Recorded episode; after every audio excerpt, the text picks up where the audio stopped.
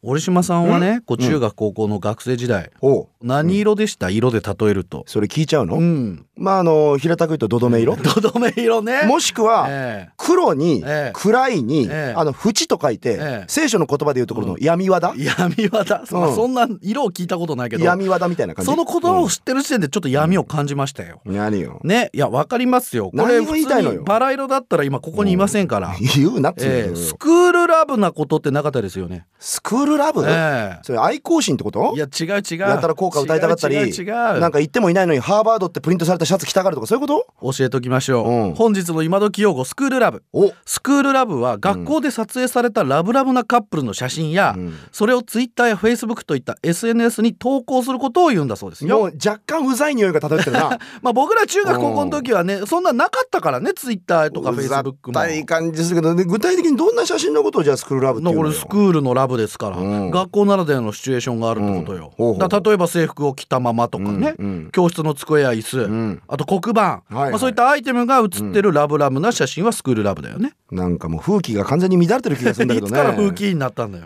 え基本的には男女の写真なんだけどうん同性のケースもあると。ー、おほほほだからラブラブっていうものだけじゃなくてん青春の1ページ的なね、ね出たよでもさリアルタイ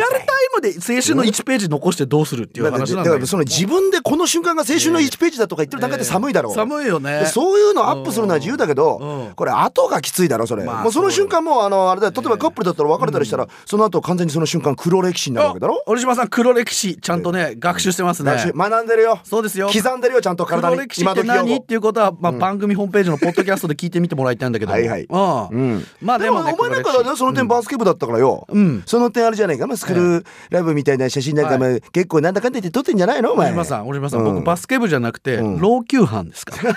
老朽班って呼ばれてましたしそれそれ何その猛虎派みたいな響きはうさちの学校カタカナ禁止の男子校でしたからすごいね、え老朽え犯老朽班はあはあそうですよあのカゴのカゴのそう玉よ、ね校内放送で老朽班の誰々さん職員室まで来なさいとか言われたからねええ